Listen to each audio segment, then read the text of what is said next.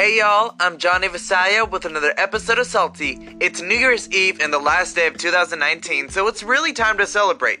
Now, a lot of us have been faced with a lot of situations that call for a big serving of salt, but if we think positively, we can really make a better footprint in 2020. Now, I think a good way to start is through a realistic New Year's resolution. Often people are not able to create a resolution that they can stick to. This is understandable because as humans, we have trouble with change, which is why today, for those of you who haven't made a New Year's resolution yet, I'll try to give you some helpful guidelines. First, begin by getting specific with your goals. For some people, saving money is a goal for the year, but the question is how.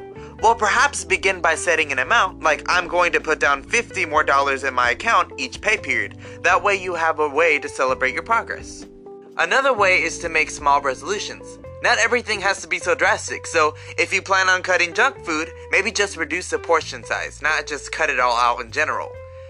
Also, write down your goals. A good way to retain your goals is by documenting them, so maybe you can write it down on your notes or on your phone to not forget.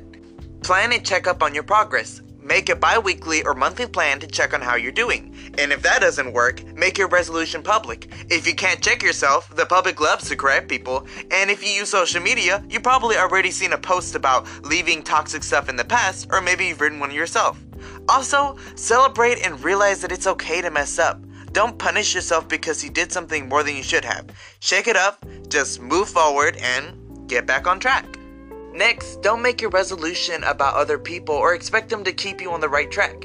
At the end of the day, it is your life. Take matters in your own hand. Lastly, believe in yourself and do what you can. At the end of the year, you did what you could, and that should be enough.